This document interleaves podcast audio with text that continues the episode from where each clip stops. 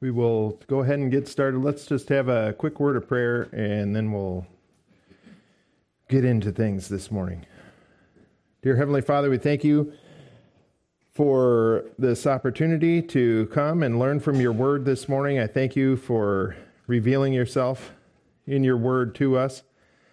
Uh, without the truths that we find here, we would uh, truly just be helpless. And for our salvation and for our daily living. We thank you for books like the book of Proverbs that uh, can tell us so much about how you expect us to live, how you want us to live, and how we as believers should desire to live. And I just pray that the study this morning would help us to that end, that we would be conformed to your image and uh, live for your purposes. And I just thank you for each and every person who is here. Pray for those who are not able to make it this morning, being under the weather or traveling or whatever the circumstances are. We just uh, ask for your will to be done in our services this morning and in our lives. We pray in Jesus' name. Amen. All right, so today have a couple of interesting articles. And Nick, if I meant to tell you before, if you could X out of that stuff and maybe uh, scroll it up a bit. I wish I had more control over those things uh, up here, but I don't, unfortunately. Here's one from. Uh, the it's an IMF blog, the International Monetary fund. I am completely unprepared. Let's see here. There it is. Uh, it's about the uh, digital currencies, or crypto, as it's uh, often referred to as. And you know, digital currencies are something that we probably ought to pay attention to um, as believers, as I, it would seem that they are a, a sign that we are getting closer and closer to a period of time where a world government could have absolute control over everything that's bought and sold, like we learned about in Revelation uh, chapter 13. Well, crypto is kind of interesting because it began as a way for people to have a currency that wasn't under government control, uh, which was which was kind of interesting and like, oh boy, this is this is an interesting thing, a way to buy and sell uh, with a currency that governments aren't in control of. That's how it was originally uh, started. But this article, it's it's a blog from the International Monetary Fund uh, it says begins by saying the recent plunge in crypto assets has left investors numbed by losses and surely in doubt, but the future of money is undoubtedly digital. The question is, what will it look like?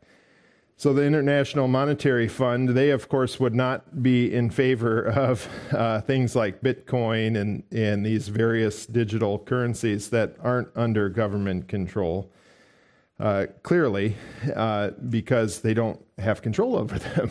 And so that, that would be something that's sort of troubling to those who want to have power.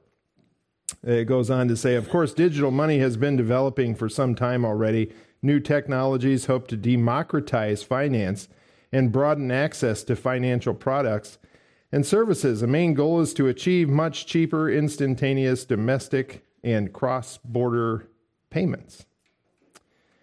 Not every form of digital money will prove viable. Bitcoin, now down nearly 70% from its November peak, and other crypto assets fail as money, says Singapore's Ravi Menon, among others. While they are actively traded and heavily speculated on, prices are divorced from any underlying economic value. And so, how do we solve this problem? And the, the IMF says Regulation is key. The regulatory fabric is being woven and a pattern is expected to emerge explain the IMF's uh, name that I can't pronounce, but the longer uh, this takes, they argue, the more national authorities will get locked into differing regulatory frameworks. They call for globally coordinated regulation to bring order to markets, help instill consumer confidence, and provide a safe space for innovation. So there you go we need some kind of world regulatory body to control these digital currencies. Or even better, to have one digital currency for all the world, like uh, the Lord of the Rings, one ring to rule them all. If we could just get one governmental force, then all of our problems would be solved. And that is something that is ongoing. I had another article that showed all of the the uh, digital currencies. They certainly are kind of going national. Like it was uh, basically a map that shows all the countries of the world that are developing a digital currency or that are currently have one.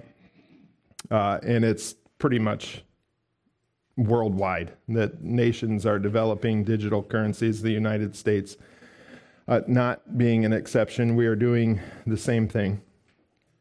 And so uh, the, the, you can just see that the drive is toward some sort of currency that will be run by a world government uh, agency. We are getting closer and closer as the days go by. Uh, here's another one that is kind of a thorn in the side of uh, the world forces, and that is the nation of Russia, that it would seem that there are a few barriers to world government. Here, This article is uh, sanctioned Russian bank bypasses SWIFT. SWIFT is is the method. I'm no financial expert by any stretch of the imagination but it's kind of the uh, system that nations use to uh, buy oil from one another and do kind of financial transactions.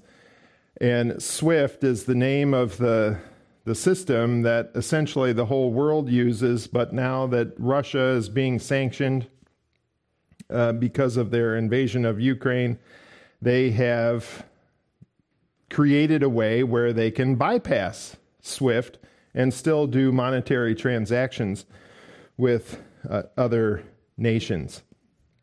And so we see a development of uh, kind of a counter culture to globalism in based in Russia and kind of in the East, Russia and China partnering together in that.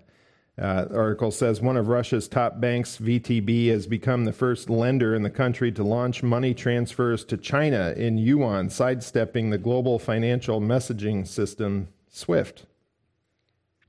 Uh, the new reality is leading to a massive abandoning of the use of the US dollar and the euro in international payments, VTB CEO uh, Andrei Kostin said in a statement, highlighting the importance of creating and developing payment systems as an alternative to SWIFT.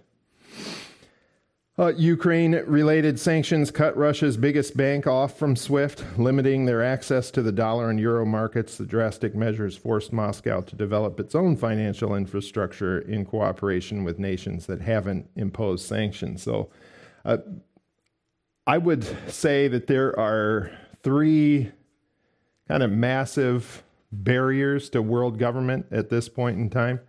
One is Russia, another is China, and another is the United States.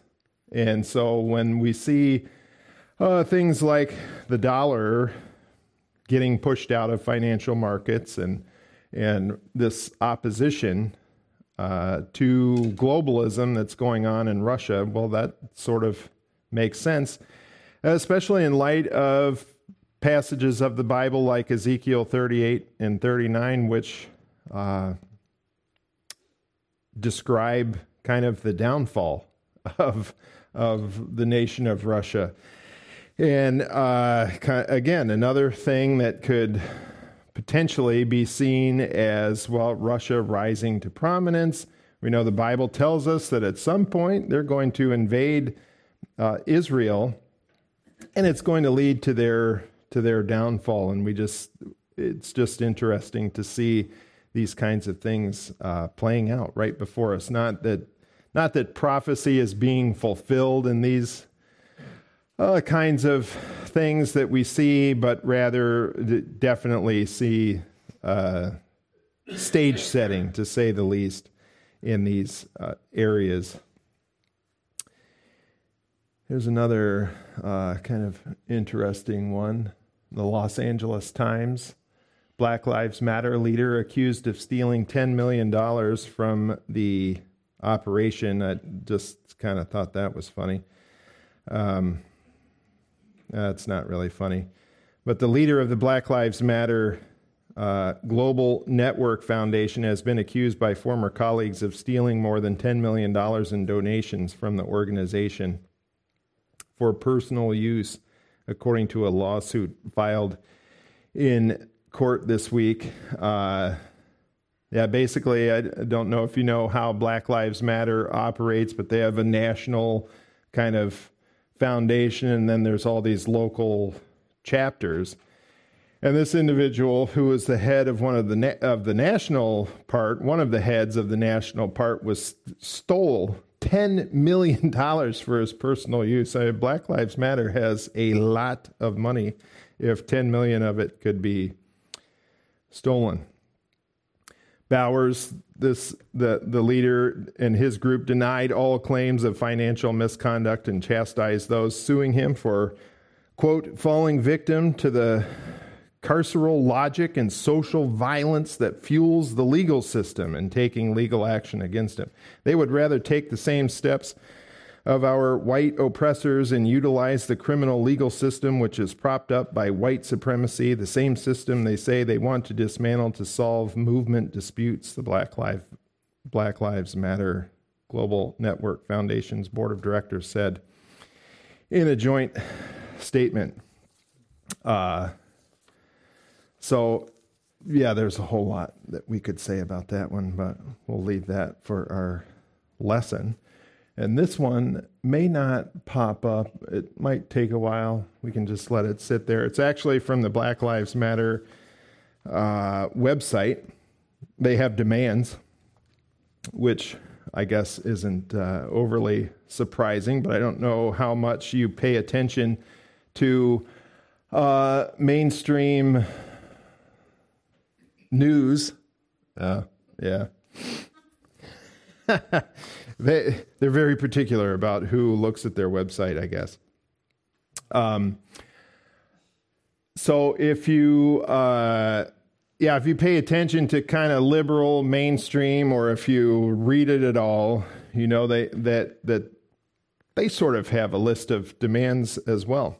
But here are Black Lives Matter seven demands right from their website. If it would pop up, you could see it, but I have it right here printed out. Number one demand for Black Lives Matter convict and ban Trump from future political office. That's the number one thing that they're concerned with. Expel Republican members of Congress who attempted to overturn the election and incited a white supremacist attack. I, I didn't realize that launch a full investigation into the ties between white supremacy and the Capitol Police, law enforcement, and the military. if you know the the uh, if you saw the ah, oh, this stuff could get me emotional. Saw the chairman of the Joint Chiefs saying that he's uh, this couple months ago said that he's uh, he wants to understand white rage and these kinds of things. Meanwhile, uh, the Russia, China, India are training their forces uh, to to go to war, and we're worried about things like white rage. Uh, uh demand number four for BLM: permanently ban Trump from all digital media platforms. Defund the police. Don't let the coup be used an excuse to crack down on our movement. And number seven, pass the Breathe Act. There's one that you can look up on your own on your own time uh, that President Biden is pushing for, uh, but just kind of some interesting things coming from. Uh, I don't even think that it, they would deny that they are a, a Marxist organization and they want to do all these various uh, political maneuvers to ensure that, that the Marxists win.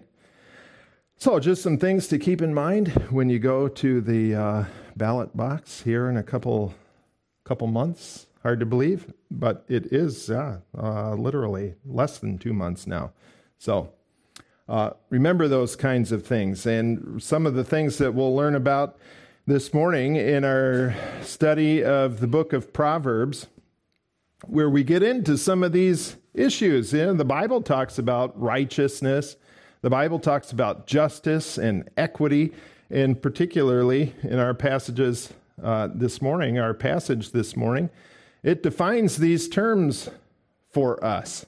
And that is uh, something that we ought to pay attention to. We ought to know what uh, the Bible says these are, the, the meanings of these kinds of terms that are very prevalent within uh, society today, interestingly, that they take that, uh, to put it nicely, the enemies of God use words from the Bible, but redefine them, and that's something that we ought to, to understand if we have the desire to act like a Christian, like what Proverbs is really, really all about. And the, the foundation, as we've seen, for acting like a Christian is having a biblical worldview. And that's what's really laid out as the foundation for the entire book of Proverbs that we see in the opening verses. Not only do they give us these verses, give us an introduction to the book and tell us the title and who wrote it and all of these kinds of things, but it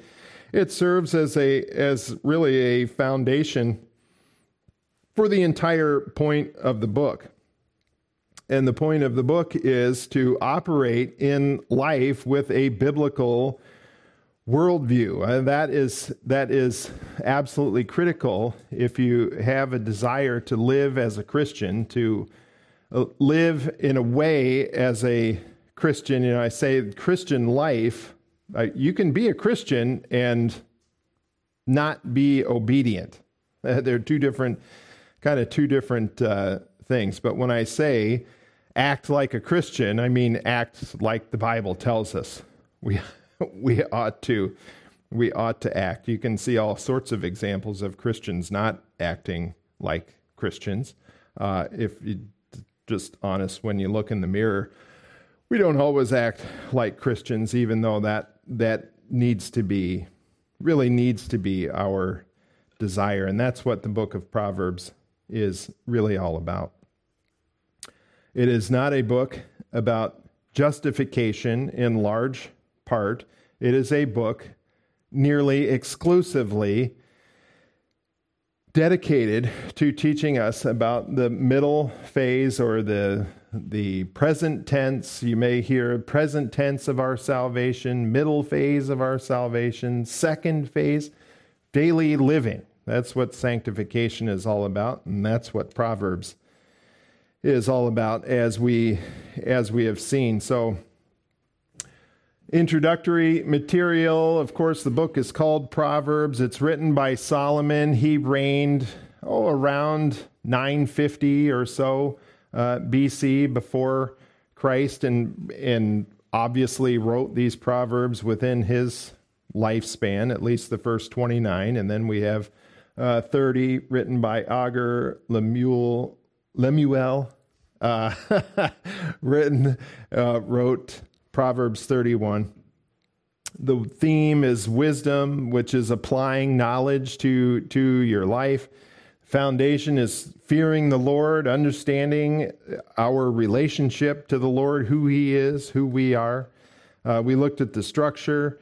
It is a book of poetry, and we see that the, the God of the Bible is described very much in the in the book of Proverbs. It's it's talking about the God of the God of Israel, the God, of course. And last time we uh, didn't make it very far into this study. We saw who the author, we looked at the author. Of course, the human author is Solomon. That's described mostly, Solomon, described in the very first verse, but we see that last phrase there the son of David, the king of Israel. Well, where does where does Israel come from? It comes from God. It is it, the nation of Israel is is God's nation, God's chosen nation through which he could uh, reveal himself really to the world. That that is the importance of Israel. That's why we should uh, pray for the peace of Jerusalem and the uh, not that everything the nation of Israel does today that we see in the news is, is right and we have to wholeheartedly support, but we ought to be uh, generally on Israel's side, on the side of the Jewish people, as they are God's chosen people. We ought to be praying for them, praying that they will, uh, one, come to salvation, come to trust in Jesus as their Messiah. Uh, but on back to Proverbs, the author of this book is God Himself. God inspired all Scripture, inspired the human writers to write down what He wanted them to record for our benefit. And if we expect to have a biblical worldview, we ought to, un- we have to understand who the author of these words is, and that is God Himself, the eternal God, the one who has always been, the Creator God, the one who created uh, everything that we see and we don't see. Uh, he is our Savior. He's the God of wisdom. He's omniscient. Uh, he gave this wisdom to Solomon, all of these uh, incredible truths, not to mention the fact that he is the God of truth. That God didn't just invent truth, He is truth. Uh, and, and He's revealing that truth to us in His Word, and particularly in this book of Proverbs. So we ought to be paying attention to it. And this needs to be our foundation, not uh, some psychologist or some you know, neat uh, mind trick that we learn to, to give us peace in our mind or something like that. It's God's word that gives us that kind the kind of of uh, mental peace that we need in order to function in this in this world the way that, that God desires for us to do. And so uh, in having a biblical worldview, we kind of have to know some of the foundational principles of, of what it actually is. And we see that in verses 2 through 6, where it gives us really the qualities of a biblical worldview. Proverbs 1 2 To know wisdom and instruction, to discern the sayings of understanding, to receive instruction in wise behavior righteousness, justice, and equity, to give prudence to the naive, to the youth knowledge and discretion. A wise man will hear and increase in learning, and a man of understanding will acquire wise counsel. To understand a proverb and a figure, the words of the wise and their riddles. And so uh, it, it is important if we want to have a biblical worldview to know wisdom and instruction. And this is uh, what we looked at last time uh, a little bit with knowing. That term is yada in the Hebrew.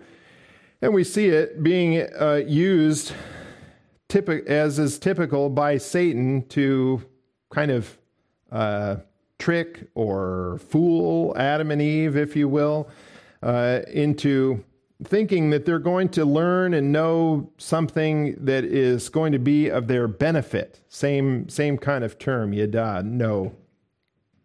And really, all that Adam and Eve knew at the time before they fell was how to live within God's reality. That's all they knew.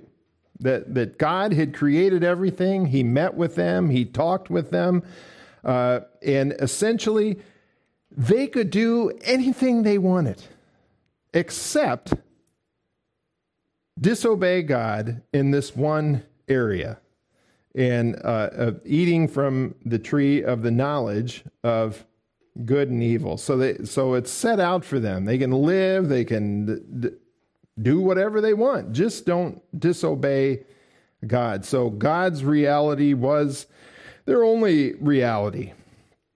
And uh, Satan comes along and says, "Well, you know, if you eat from that tree, then you, you can live outside of God's reality. You can do what you really want to do. You can do anything that you really want to do. And unfortunately, they fell for that, and uh, and their eyes were opened to an alternate reality. And God's reality is the reality because He it, it is the true reality because He is the creator and the sovereign God over this universe. So, knowing how to live outside of God's standard, God's uh, reality, is essentially what Satanism is, is really all about. It's not uh, necessarily. Uh, like we mentioned last time, you know, sacrificing puppies on a full moon or whatever weird thing that people do. No, it's more subtle than that. Uh, it is doing what you want to do in spite of the moral consequences of your actions. And that's what Satan is doing with Adam and Eve. He's not uh, duping them into some sort of false worship, he's duping them into uh, not living in the reality of God's moral order.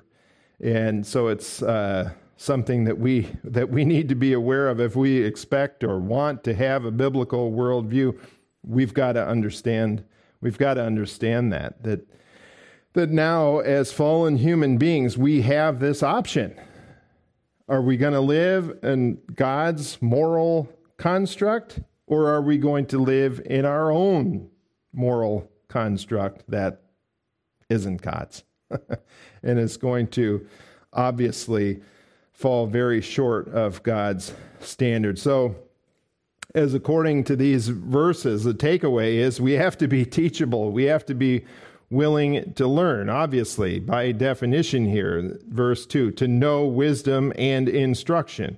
We have to be willing to learn and be instructed by God and His Word in order to have a biblical worldview. And that's for the young people, I mean, that is just, of course, absolutely critical. Nobody has this figured out. Adults, uh, you know, from uh, the youngest adults at 18 years old up to the oldest adults at 95. Nobody's got it totally figured out.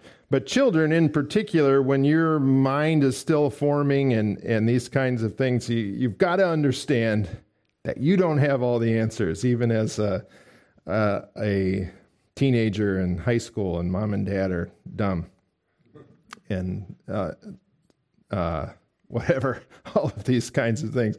Yeah, that's not right.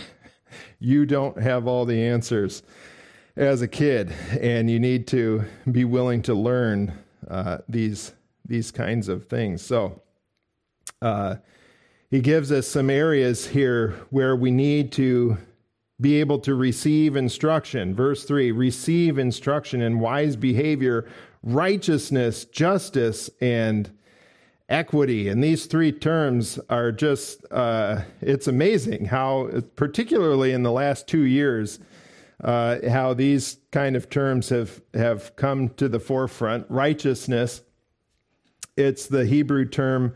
Uh, Zedek, I think is how you pronounce that. And it, it means accuracy, uh, what is right, what is, what is honest. And guess who determines what is, what is right and what is accurate? Not us, not Black Lives Matter, but uh, God. The sovereign creator determines that. And, uh, and just the fact that he is truth makes it uh, very obvious that he is the one who determines what righteousness is and what it is not. Uh, the the kind of counter parallel to the, to righteousness that we find in the scriptures and uh, what we see in the world could be termed as virtue signaling that's man's righteousness so you know there's any number of things that makes you virtuous or righteous in the eyes of the world uh, getting a vaccine uh, wearing a mask or two is even more uh, virtuous or righteous. Uh, supporting Black Lives Matter, supporting Ukraine, uh, whatever the current thing is, whether it's uh, homosexual activism, transgenderism rights, all of these kinds of things are bound up in what's known as virtue signaling. So you can signal your virtue or your righteousness by supporting whatever it is that the media or our uh, world is, uh, has their eye on, regardless of what the scriptures say about these various uh, ideas, if you will. So we need to understand what righteousness truly is. And it's not uh, what CNN is telling us, it's what the Bible tells us is uh, righteousness. His word tells us what is right. Next, we see justice. We need to be willing to receive instruction on what justice is. So here's a here's another one that is just incredibly misused in the world. Uh, justice in our nation today means that if you are the member of some minority group, whatever it is, then you are automatically just, whatever you've done in the past. Uh, uh, you know, you you don't deserve any punishment because you're in this supposed uh, minority group. AOC, she's one of my favorite politicians to uh, read about in the news and watch YouTube videos about Alexandria Ocasio Cortez from New York. Literal quote, you can look it up uh, on YouTube or whatever. AOC, justice is how much does a lady get paid?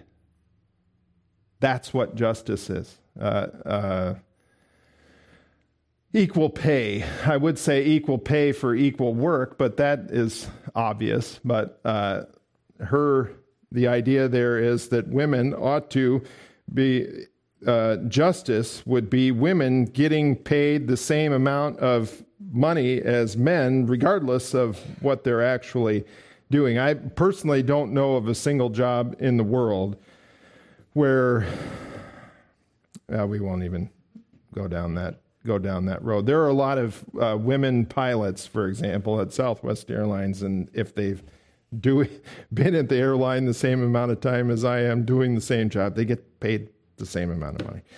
And I think that's kind of across the board, even in sports. Uh, that is kind of a big deal. Well, they're playing soccer or they're playing basketball. Why don't they get paid the same amount of money? Well, for the same reason that the uh, track team at Michigan State doesn't get the same amount of uh, perks that the football team does. The football team basically brings in all the money for the entire school, but that's a whole nother, a whole nother issue. What is justice according uh, to the Bible? It's making judgments based on truth, the reality of the situation before you. Uh, that's what justice is kind of getting what we deserve. And in terms of sin, of course, when we, the wages of sin is death. When we sin against God, we earn justice. We earn death. That's the penalty for sin. When a, a just wage for our work. Uh, the Bible says very clearly that, that we, when we, somebody does some amount of work for you, they've earned their pay. That's justice. They do something for you, you give them pay in return. Uh, when it comes to sin, God's justice is satisfied because God the Son died on the cross for our sins. He paid that penalty. We can have uh, a lack of justice dealt out to us when we trust in what Christ did for us. So, justice in life needs to be based on the facts of the situation, not our, not our feelings, not our perceived uh, injustices that we've uh, endured in the past, but rather the truth of the situation. Uh, it's it is definitely not oh you have been wronged in the past, so now you're allowed to riot, burn the city down, loot, and all of these these kinds of things uh, without any consequences. Well, that's that's just lawlessness. That's not uh, justice. Justice is uh, dealing within the reality of the situation. Now, of course, our legal system in America uh, can be very flawed, is flawed at various times because it's being run by flawed people. But the idea of a, a the statue that we see in courts with a woman with a blindfold holding the scales and determining that's what justice is all about. That's what it is designed to do find the truth of the situation based on the evidence. And that's essentially what justice is uh, make judgments based on the truth of the situation. Equity, there's another one that is uh, very misused. It is, uh, the term literally means to have a level path or order, dealing with something fairly. That's uh, what equity is. It is not uh, equal outcomes. That is, that is something that is completely uh, different from equity. We ought to be treating people with equity that we come in contact with. Uh, don't we, we, shouldn't be showing favoritism to people for for uh, uh, extemporaneous reasons, but in America, in American kind of our life as Americans, you know, this is one of the terms equity or equality that our nation is founded on. Everybody has an equal opportunity, and that is that is the way it ought to be. Uh, you have an equal opportunity to succeed. You have an equal opportunity to fail, and this term is being misused today to, to support the idea of equal outcomes. That is completely different from uh, equity. Equal outcomes leads to uh, things like uh, equal income, equal, uh, we all live in the same house, we all get paid the same amount of money regardless of what we are doing. So kind of this uh, bringing down the top that leads to bringing down the top, uh, bringing up the bottom, and not dealing in the reality of what people are achieving or doing in life. And that is essentially communism, statism, uh, a system of thought that's uh, based in the belief that there is no God. That's what communism is. It's humanism. And we're our our own masters, essentially. Kind of sounds a lot like that Genesis 3 1 through 7, what Satan convinced Eve. Oh, you can just live as if there is no God. And that's what uh, this equal outcomes uh, idea is kind of, of based in, and as has been said by many people many times, leads to everyone being equally miserable rather than uh, equally good. So, righteousness, God's righteousness, not our own, not our own invented righteousness, make judgments for justice based on the truth of the situation and equity, dealing with people uh, in an equal manner, rightly, correctly, again, kind of based in the truth. And we need to have prudence, uh, discretion, and understanding. Uh, prudence being uh, kind of being clever and uh, craftiness. Jesus mentioned this, Matthew 10 16, when he was sending out his disciples Behold, I send you out as sheep in the midst of wolves, so be shrewd as serpents and innocent as doves. Be, uh, having prudence is just uh, understanding situations and making uh, wise decisions in them, discretion. Uh, it is mentioned there in uh, verses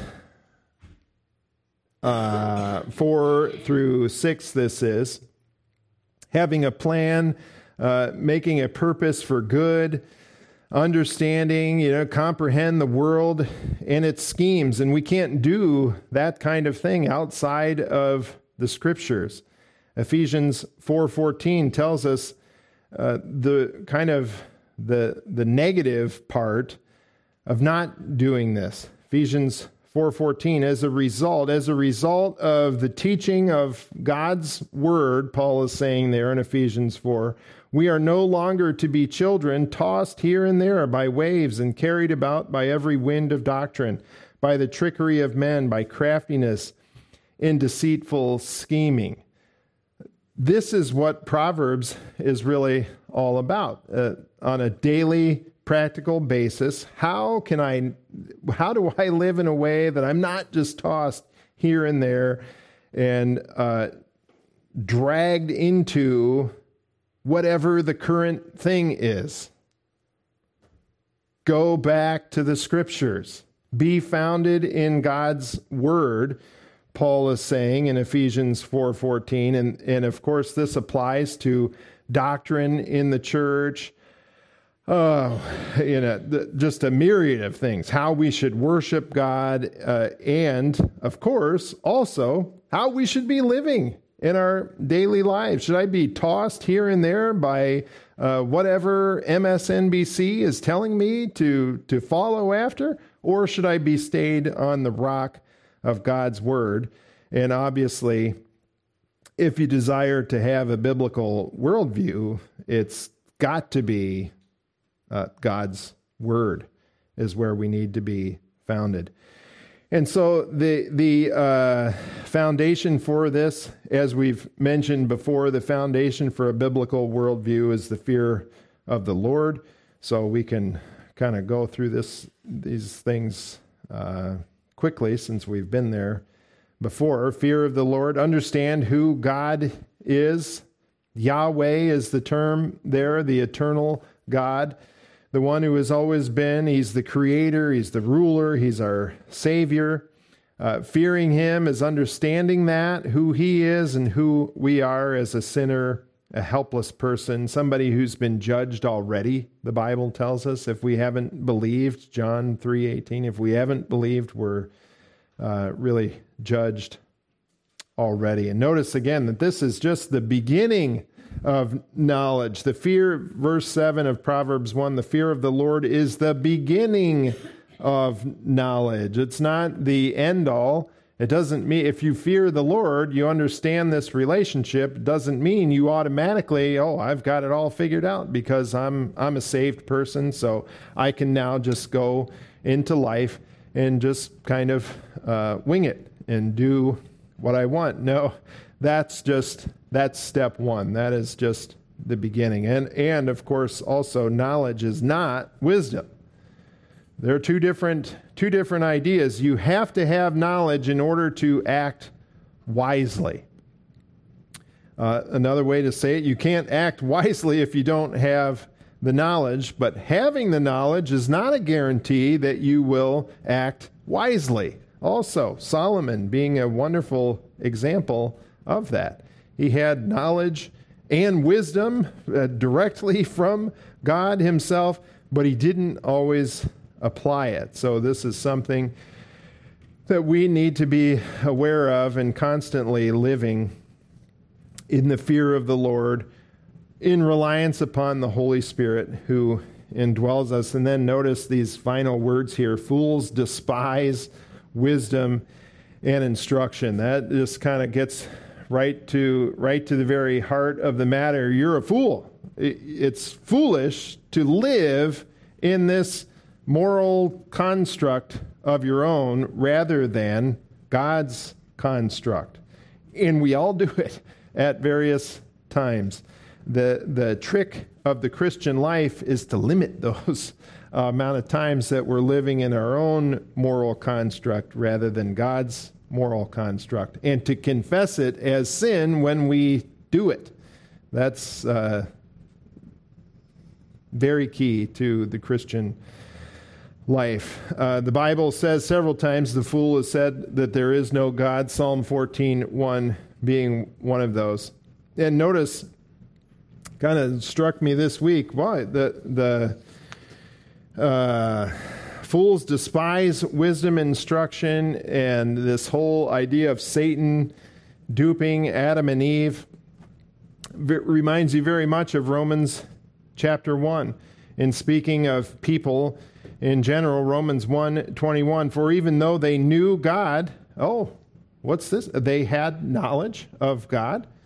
They did not honor him as God or give thanks but they came fut- became futile in their speculations. They invented their own way of living and their foolish heart was darkened. So the more the more they did that, the more they lived outside of God's moral construct, the worse it got. The darker and darker it got for them. Verse 2, but they thought they had it all figured out. Professing to be wise, they became fools. And so uh, that